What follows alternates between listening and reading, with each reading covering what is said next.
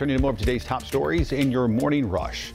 CMS School Board approving the $2 billion budget for the next school year, including a pay bump for teachers, and the new superintendent laying out his priorities as well. Good morning. I'm Tradisha Woodard. The new superintendent addressed the board for the first time after taking over last night.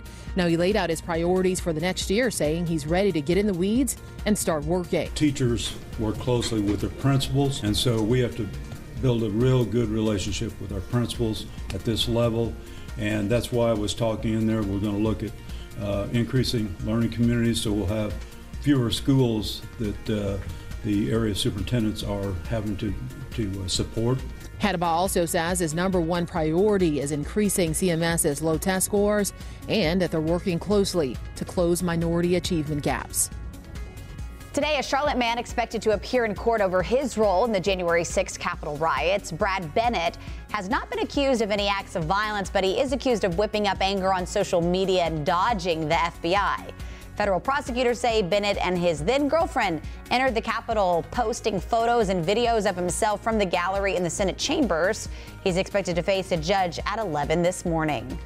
Today, Democratic candidate for U.S. Senate Cheri Beasley will discuss efforts to prevent sexual assault. She's going to host a virtual panel with experts to discuss the resources needed. That meeting set to take place on Zoom at 10 a.m.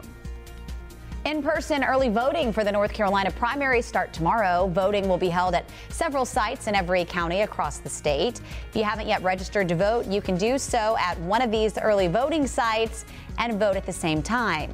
You can visit our website, WCNC.com, for more information. I'm Bree Jackson in Washington. Russia is ramping up its attacks and its rhetoric, warning the threat of World War III is real if the West continues to provide weapons to Ukraine. Meanwhile, U.S. officials are urging allies to provide even more military support to Ukrainian forces.